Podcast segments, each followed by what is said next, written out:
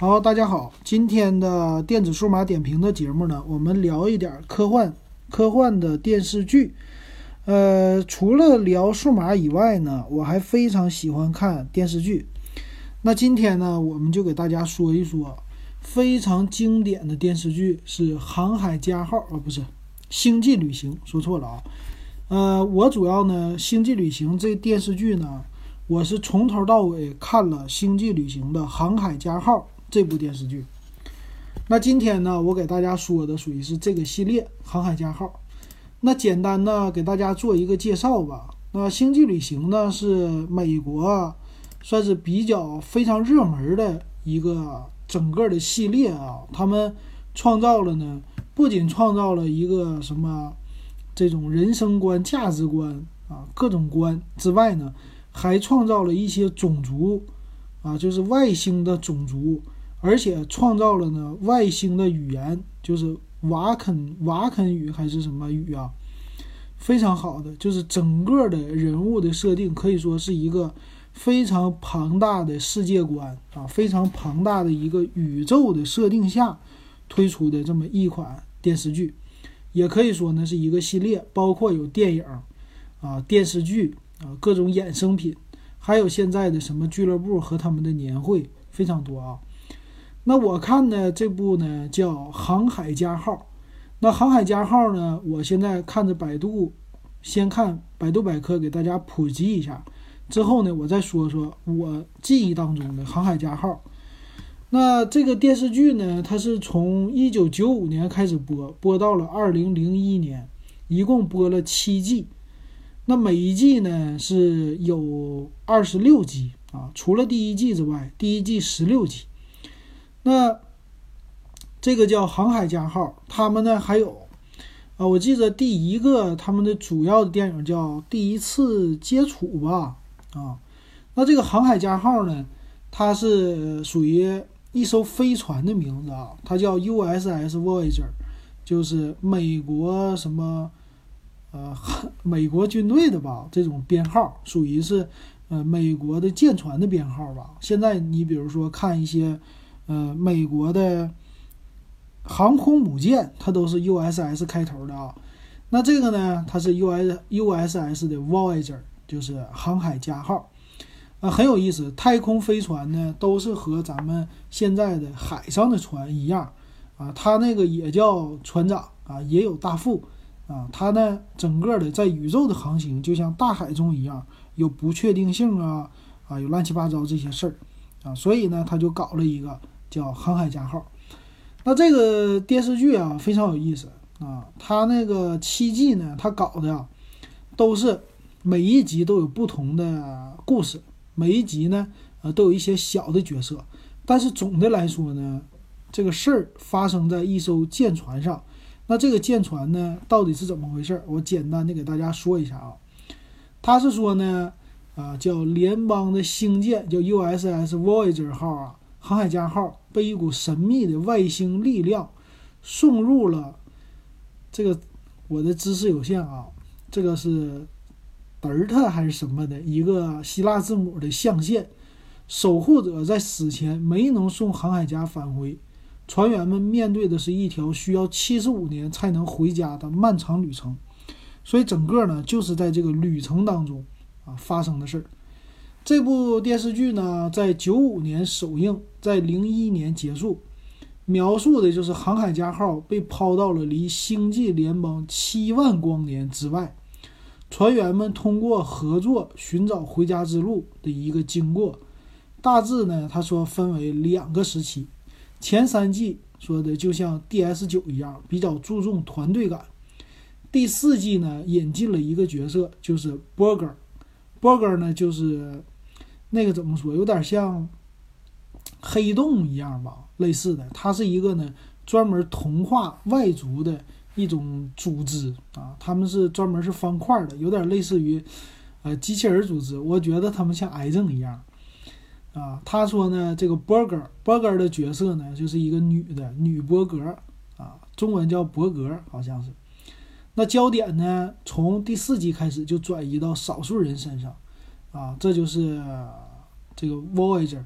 航海家号的大概的一个大概的一个描述啊，属于是发生事情的一个背景。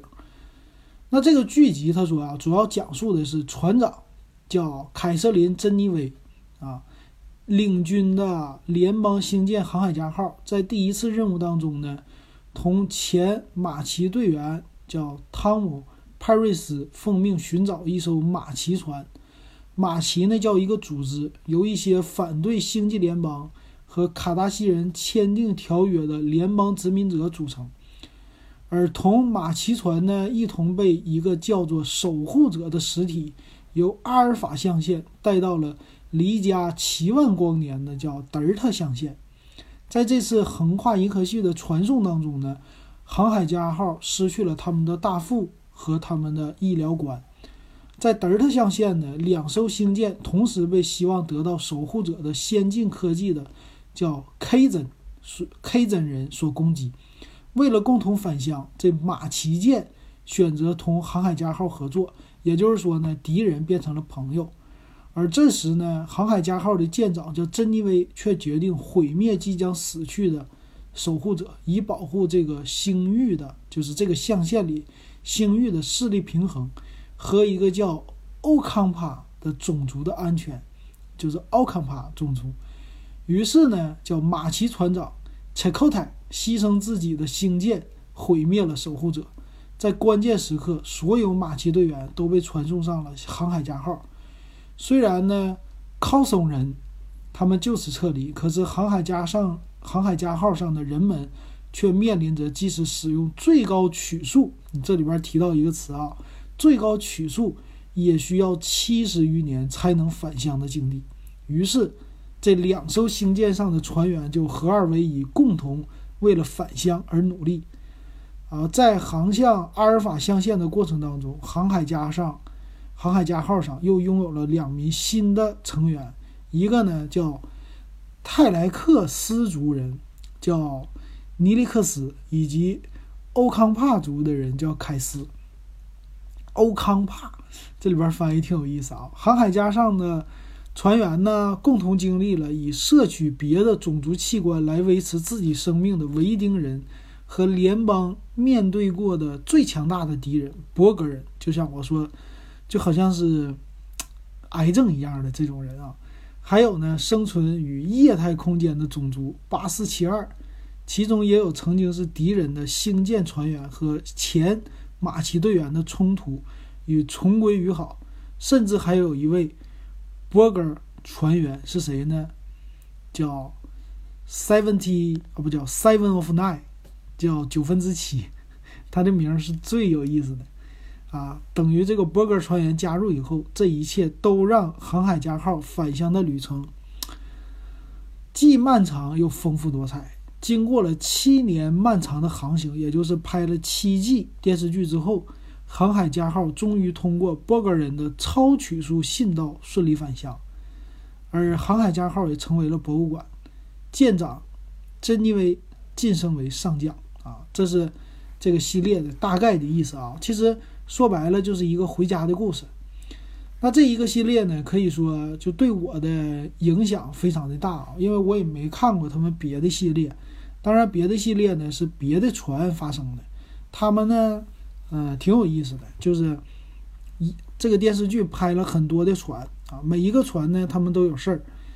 那在这个电视剧当中啊，就像咱们看的呃《乡村爱情》一样，这些角色呢，可以说已经深入到了当时观看这部电视剧的每一个人的心目当中，啊，可以说呢，大家陪伴的这些人经历了七年回家的旅程。在他们身上发生的这些事儿啊，我们都已经变成了他们的一个朋友一样哈，就和他们一起啊，非常有意思。那这里边讲的主要是什么事儿呢？啊啊，它很有意思。先说这些成员吧。啊，这成员呢，首先来说，呃，舰长，舰长呢叫珍妮薇，珍妮薇呢是当时的一个女舰长。那这个女舰长是不一样的。在一般的船上来说呢，都是由男舰长啊来担任的。一般来说呢，女舰长非常少。所以这个珍妮薇呢，她就是起到一些啊非常果断的这种一个角色吧，有的时候也有点优柔，有点女性的这种样子在里边啊。毕竟咱这个是一个直播哈，咱们群里边现在听直播的人有没有可以打字儿啊聊天儿哈？藿香正气水我看到已经进直播间了。呃，听咱们的节目的最好互动啊，要不然他直播就不让我进行了。你给我留个言就行。那接着咱们说啊，这个大副呢，大副就是副舰长了。副舰长呢，他就是叫大副，叫切扣台。切扣台呢，就是刚才说的，属于是，嗯，算是什么呢？就是刚才那个坏蛋的角色，他们追击的那个船的一个角色哈。然后这里边还有其他船员，其他船员呢，就是有一个 Walker 人，Walker 人好像是呃只用逻辑思维的一个人啊，他们叫 Walken 还是 Walken 呢？这个人呢，他的名字现在是英语，我就给大家说不上来了。反正呢是一个黑人的角色，这个呢黑人的角色他就擅长于逻辑思维，这逻辑思维的能力啊，他就是怎么说呢？通过逻辑思维的能力啊，让来控制舰船的一些主要的这个算是功能吧啊，大概是这样的。然后剩下的呢有开船的船员啊，其中还有一个是亚洲人。啊，属于是叫韩裔吧，姓金的叫 Kim，啊，这这有几个船员，还有呢，剩下就是外种族的。外种族的里呢，有一个是，呃，我有点忘了啊，叫卡达西还是什么人呢？啊，这个人呢，他们就是专门说的那个语言很有意思，他们那个种族呢，就是非常喜欢打仗，啊，就什么都是暴力啊来解决这个事儿。所以呢，他们的语言也很有意思，啊，他们最大的特色呢，就是在脑袋上有一个大褶皱，有点像咱们王字形那种造型似的啊，很好玩。那另外一个呢，就是外族人，还有一个呢，是一个医官啊。那一个是外族人呢，咱怎么说？那外族人呢是啊，这里说新引进的嘛，第四季里边好像是叫呃，不是叫欧康帕人，还是叫什么人啊？嗯，他呢很有意思，他这个种族啊，可以说就他这个角色吧，我觉得啊，这角色的人呢叫尼利克斯，对，尼利克斯，他叫泰莱克斯族的啊。这个族的人呢，他这个人吧就比较温柔啊，就是说是一个做买卖的这种角色，但是呢，好像挺温柔的一个人，在中间呢，他给大家做饭呢，还是干嘛呀？反正起到一个。和事佬的这种作用吧，我的感觉哈。还有一个就是衣冠和一个博格人，呃，这个医官是最有意思的了，我觉得。医官呢是做嘛的？他是啊，是一个不是真人，他是电脑的程序啊。他呢是通过叫什么？呃，咱们现在说的叫投影的技术啊，所以是叫呃现实的投影，叫叫叫什么投投影的技术？我给忘了。那这个呢，它是一个程序，程序编的，编出来以后呢，但是它可以通过这投影啊，让它变成一个像实体一样的啊，但是呢，它是电脑程序啊，变成了一个投影出来的、投射出来的人物，但是它的这个投影技术啊，让它可以怎么说呢？有真实的像磁力场一样的，你可以和它握手啊，你也可以打它，但是呢，它都有任何的反馈。啊，让你摸起来感觉像一个真人，但是呢，他还可以把自己的什么类似磁力场关掉，它就真的变成一个影了，啊，就是你可以从它中间穿过去，所以它也没有实体的这些肉啊什么的啊，这些都没有，只是这种投影加磁场技术的一种结合，结合了以后呢，让它可以变成啊这种啊一个类似真人的这种角色吧，啊，我觉得这个特别有意思。啊，他是一个医官，他呢还有自己的爱好啊，自己爱好唱歌干嘛的，非常好玩啊。这是一个人物啊，在这里非常好玩的一个人物。呃，这几个人物咱大概的说完了哈，还有一个是驾驶的，属于是这种纯正的美国的一个美国人角色啊，就特别的喜欢自由，崇尚自由，完事儿在船上没事老搞搞对象啊，谈恋爱这些东西的啊。啊，这是这几个说完了啊。大概这些人说完以后呢，我就给大家简单的说一说我对这部电视剧的一个印象啊，因为说剧情啥的就没有意思了啊。那我能记住的剧情呢，我先说吧，我这部剧是怎么看的？在当时呢，我是大概二零零五年开始看的，零五零六年，那这部整部剧都已经演完了。在中国呢，比较有名的专门翻译呃这种科幻。电影啊，或者电视剧的网站呢，叫幻想，有一个字幕组，幻想字幕组，他们有一个论坛啊，就从那个论坛里，我们就可以下载这些电视剧。那这部电视剧，我是从第一季一直看到第七季啊，一季一季的看。我那时候用的设备呢是叫呃一个掌上电脑，属于是惠普出的，那个屏幕相对来说比较大，就有点像咱们现在的。呃，三点五寸的那种 iPhone 屏那么大吧，这种掌上电脑，啊，掌上电脑上播放的三百二乘二百四像素的一个电影啊，我基本上就是用这设备来看的。那这个电影呢，我对我里边印象最大的呢，印象最深的啊，是首先来说，它剧情里边讨论的那些事儿啊很有意思，它讨论的基本上都属于是跟哲学层面非常类似的。啊，他讨论了一个什么星球的开始，一个星球的结束，还有呢各种政治制度啊，比如说某个星球的人呢，啊有一集介绍的某一个星球的人呐，他们嗯从来就不犯罪，啊没有任何的犯罪，啊给你的感觉好像哇，这个简直就是活在一个我们无法想象的世界里啊，这是大家特别希望想要就是可以。呃，或者说我们梦想当中的这个世界吧，活在这种世界里，那怎么样呢？这些人呢，他们都不会犯罪啊，整个的星球都不需要什么警察，好像就只有一两个警察就够了，或者说那警察也都是很好的警察，维持秩序。但是呢，在他们的这个和谐的社会底下呢，啊，发现还是最近出现了一些犯罪的问题。那为什么出现这问题呢？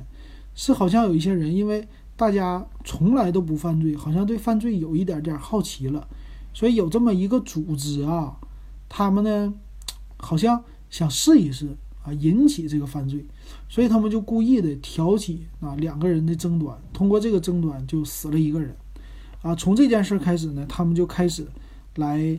啊怎么说呢？调查这件事儿啊，正好呢这个时候航海家号的这些船员吧。啊，他们就无意当中就参与进去了，就到了这个呃地球星球上啊，到了这星球上，开始跟这个政府接触，然后帮助他们一起来调查为什么这个人死了。啊，从这儿当中调查完事儿以后，我想大概的意思啊，我记着好像是说，呃，大概的意思好像是说，呃，怎么呢？就是。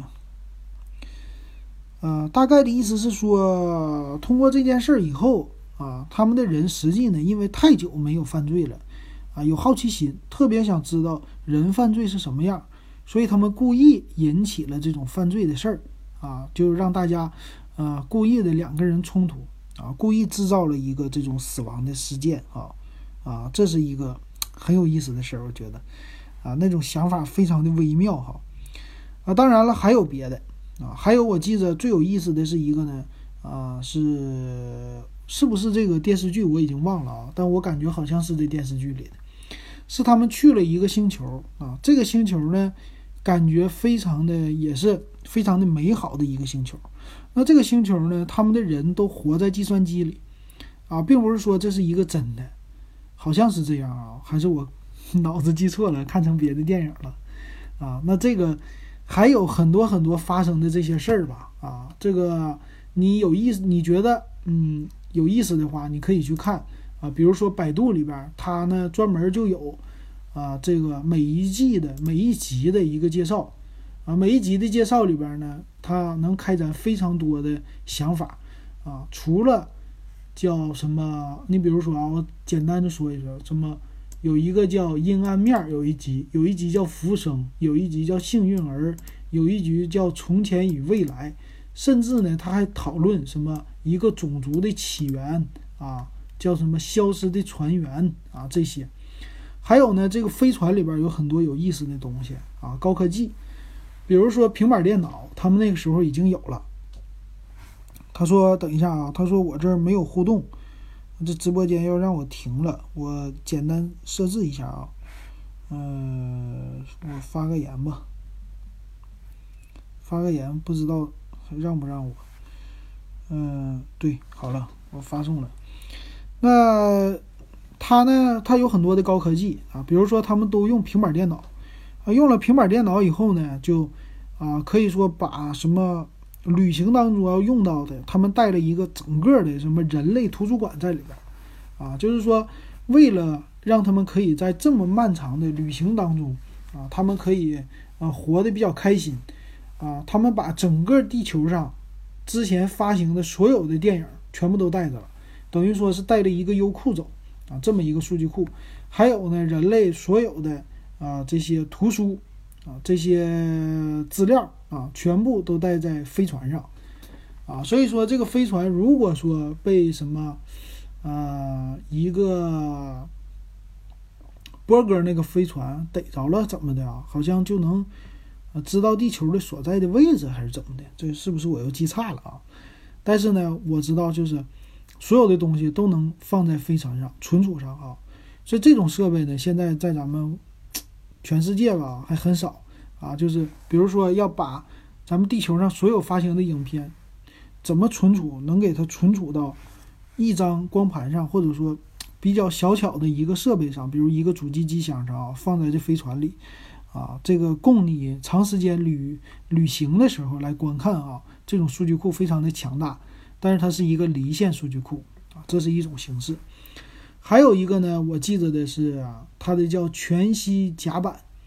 啊，全息甲板呢，属于是一个船员们呢，他们是可以在长时间旅行当中有一个休息的地方。那这个地方呢，非常好玩儿。这个甲板呢，好像是一个屋一样，比如说咱们巨大的一个会议室一样。那这个全息甲板，你进去以后啊，它的这个全息甲板呢，就可以投影出来全息影像。而且不光是全息影像啊，这个全息影像是可以直接啊，通过咱们刚才说的那些什么磁力的这么一个电磁的技术啊，让这些人物变成一个真实的啊，就是你可以跟他触摸，你可以跟他交谈啊，你也可以跟他玩。所以呢，他们的一些程序，这里边有很多程序，就是为了让船员啊，比如说打发个人的一些时间。他让你进行一个角色扮演，啊，他有很多的戏剧在里边，比如说呢，你喜欢去什么古代啊？比如说，当然他们是简单来说是用的美国人或者说欧洲人的这种思想啊，啊，简单来说按照中国的思想，比如说你可以去古代啊，你想看看啊，跟孔子或者跟孟子或者说跟什么秦始皇在一起啊，他就专门有人给你设计戏剧。你自己也可以设计一出这么戏剧，然后编这个人物他们穿什么衣服，设计好以后呢，你搞一个故事的主线啊，搞完了以后呢，你就把这个你自己可以带入进去，完事你身上穿的那些衣服啊，你喝的那些水呀，啊，吃的那些水果什么东西的，都是全息影像，直接就可以把衣服套在你身上，啊，这个想象力我觉得非常的丰富。那就因为这全息影像甲板呢，他们发生过很多的事儿啊，比如说呢，啊，你在这个全息影像甲板里啊，你是真的可以死掉的，啊，为什么呢？因为他们在里边真的可以有武器，啊，有武器，有了武器呢，这个武器呢，它就可以像真的，因为是有电池的嘛，啊，就可以像真的武器一样，有它的状态，有它的重量，所以它能捅死人，杀死人。啊，这有一个人给我留言说，在放什么呀，主播？我这不在放，我这是在说说星际旅行的航海家号啊。这是一部电视剧，我在这里讲这电视剧里都演了什么。这是个直播啊。嗯，它那个全息甲板上呢，非常有意思。全息甲板上都有什么呢？啊，刚才说了，它有电池的嘛，所以呢，如果他砍你的话啊，比如说你设计了什么战争的场景，他砍你，或者说你设现代战争造出来了子弹大炮轰在你身上砍你呢，甚至就可以给你砍死的。所以为了这么真实的情况下不让这些船员死亡呢，他们有专门的一个协议。那这个协议呢叫安全协议啊，就是说让这些你造的武器伤害不到你啊。如果说有人打你一枪啊，因为有安全协议在，呃，那你呢就帮了一下这个主，就是子弹呢就从你身上变成影子就过去了啊，就是这个时候它就没有电磁感应了，就伤害不了你。那 但是呢，这安全协议可以被人为的下线啊，如果下线掉的话。那你这人就会被杀死，啊，他们有一集呢，就搞了一个这事儿，搞了一个说电脑的程序坏了啊，安全协议被下线了，然后呢，他们进入了一个场景，这个场景呢就是二战，二战的战争期间，他们这些船员呢都变成了二战里的，有的变成了游击队队员，有的变成了士兵，啊，他们跟什么纳粹德国来对抗来打仗。啊，他们这个甚至呢，因为有了什么全息整个的，呃，在你的船上每一个地方都装了一个投影器，因为这个以后呢，让那些假的士兵全息的影像啊，都可以在整个的船上的甲板上到处走了啊，都可以投影过去了，所以给这船造成非常大的影响。安全协议去掉以后，大家呢就在船上开展了一个二战的真实的战争。啊，大炮轰啊什么的，把船都给轰坏了。有一些地方啊，所以呢，他有些这些船员，他们就帮助在游戏里的这个游击队员一定要打胜，把德国战胜。战胜以后呢，要专门去跑到某一个地方，把安全协议重新上线，把这个程序修复好啊，才让他们能够这个飞船重新啊能够飞行，或者说让这个飞船里的啊这些船员能够得救。啊，反正就是这么一个拯救的事儿，啊，这个全息甲板的一种，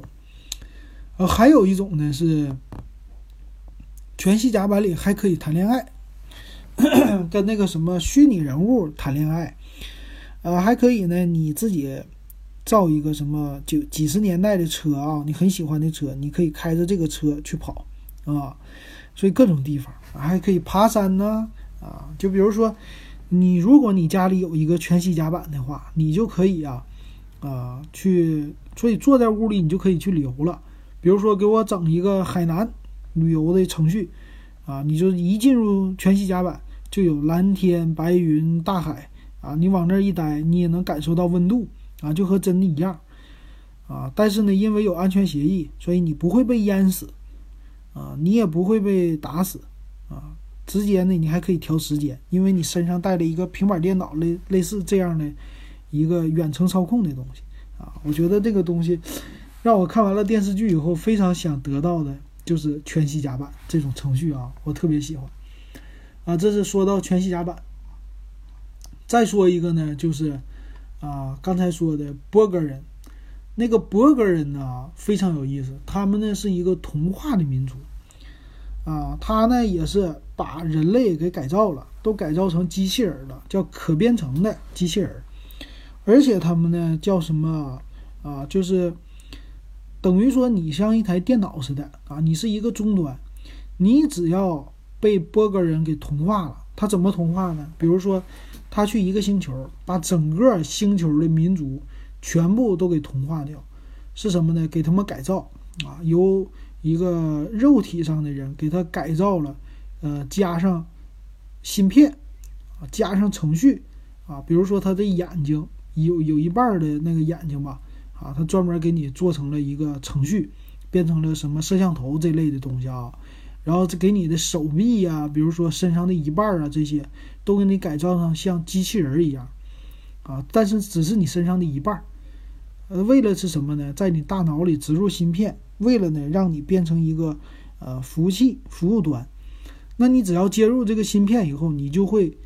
啊一下子学会所有的技能，就是整个波格人的所有的技能，而且你的思想呢和所有的终端的思想是同步的，你知道他怎么想的。啊，也就是说，当你变成一个波格人以后啊，你就是整个的波哥群体的其中的一个小分子了，啊，他们就是一个整体，所以这些人呢不需要交流啊，都知道自己想什么，但是呢，他又像一个咱们现在说的呃移动吸尘器或者说扫地机器人一样，他呢需要充电，啊，他需要像睡觉一样的，但是呢，他不是呃就是躺着睡觉，他需要站着到那地方去充电。非常有科技感，呃，那波哥人呢也有飞船，那波哥人的飞船很好玩，他那个飞船是方块，呃，在英语里叫 cube，就是和任天堂的游戏机那 cube game cube 一样，它这 cube 呢就是一个大方块，这方块呢它的造型也是和当年的呃骇客帝国很像，就是它整个的方块都是浸着什么绿色的。这种线条啊，非常像电路板子。那这方块呢，它又可以什么啊？把别的飞船呐给制住啊，来发射武器呀，然后派出你的波哥的士兵啊，去占领别的飞船。所以他们呢，特别喜欢的一，他们特别喜欢干的呢，就是啊，占领一个新的民族和一个新的星球，然后学习他们的技术，啊，就把他们的技术同化过来。同化了之后呢？他就可以，啊，拥有他们的技术了，所以他们最喜欢就是去同化不同的人，同化不同的民族。但是呢，他们同化也同化人类啊。那这里边的有一个船员就是被他们解救的，叫 Seven of Nine，就是什么呢？九九分之七。他们的名反正都是这玩意儿，属于一个小小队啊。这一个小组就是九分之一、九分之二、九分之三，它叫九分之七。Seven of seven of nine 还 nine of seven 呢？那这个呢，他很有意思。他呀就被解救了嘛。他是怎么的呢？这个女孩啊，她是小的时候住在一个星球的人类，啊，算是殖民到别的星球呗。然后被别人呢，被那个波哥给攻击了。这星球攻击之后呢，就把他们啊，直接把他的父母杀没杀死我忘了，反正是把他。直接给同化了，改造成波哥人了。那但是呢，后来大家给他救了。但救了以后呢，他其实大脑里边一直都存储了波哥人的技术。啊，他虽然长得很漂亮，但是呢，他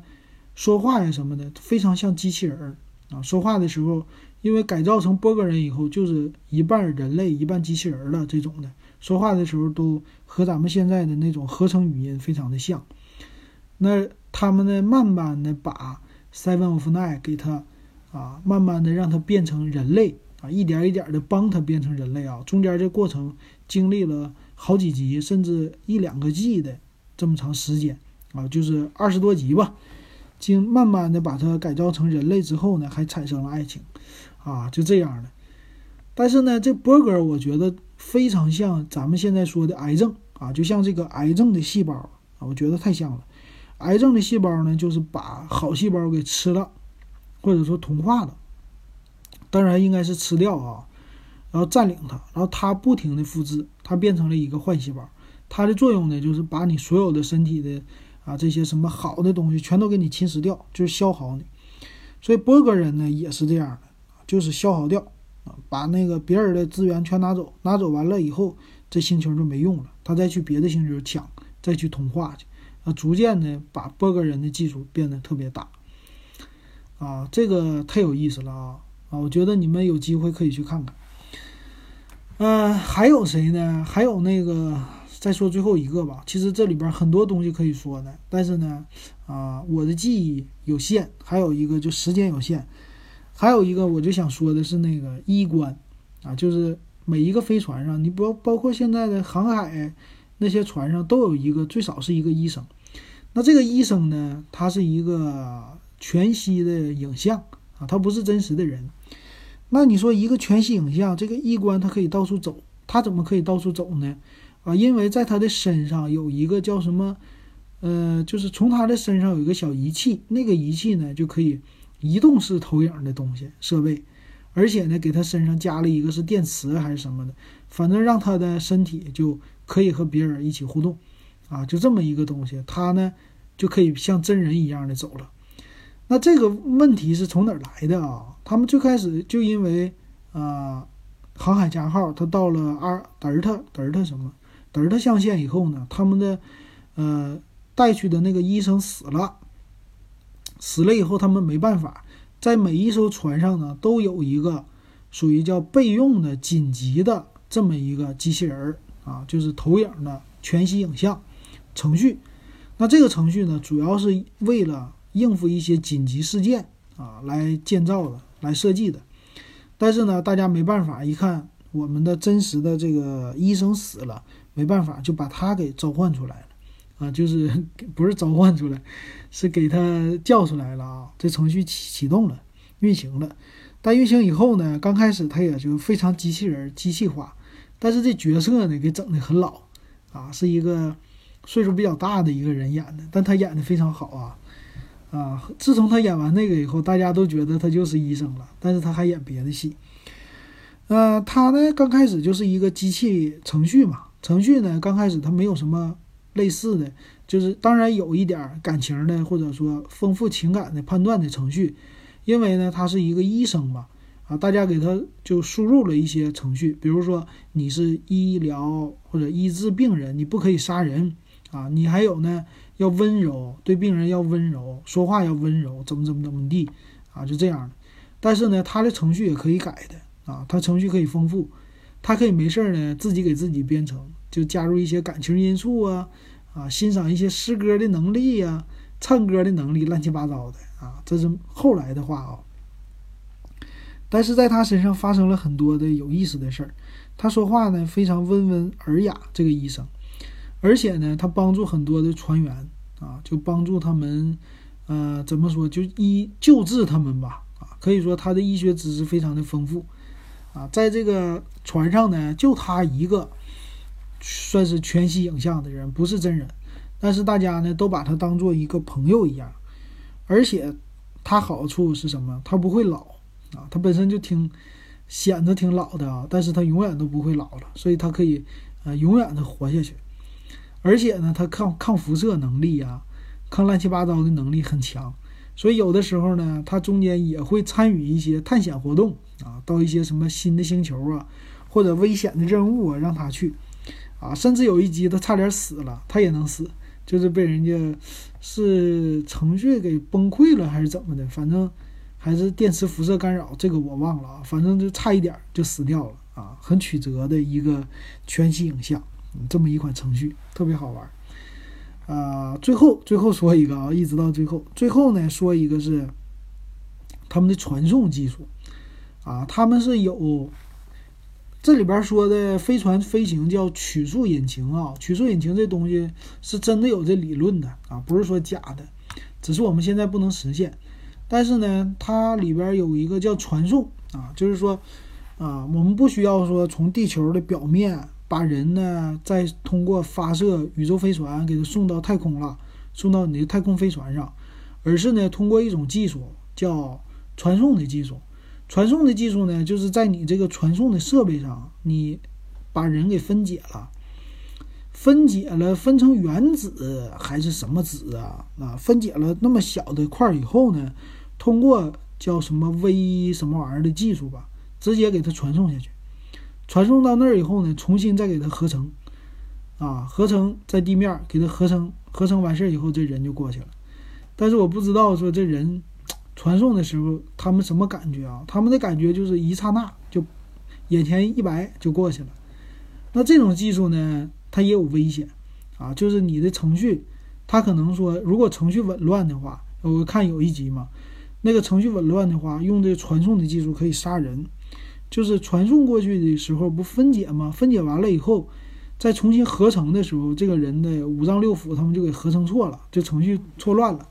所以一出来就是一堆器官出来了啊，这个人就废了，就死了啊，这个是很恐怖的一件事啊，在这里也有提及啊，用这个传送技术杀人的。当然了，这传送技术有的时候还受限制啊，被别人什么给反传送。啊，比如说你正在要传送，把一个人传送到地球上，但是旁边有一艘坏蛋的飞船，这坏蛋的飞船呢就可以把你拦截，拦截传送到他们飞船上去。哈哈，这个技术太好玩了，我就告诉你，就特别有意思啊，你就看看吧。啊，差不多我就说到这儿吧。啊，不说太多了，咱们今天的直播呀，或者说录节目，咱们就到这儿吧。啊啊，因为说一个小时时间太长啊，以后有机会我再回想一下，还有什么有意思的给大家说一说啊。反正非常推荐大家去看看这种星际旅行的科幻片儿啊，尤其是电视剧啊，讲了很多的道理。好，那这期节目呢，直播就给大家说到这儿了。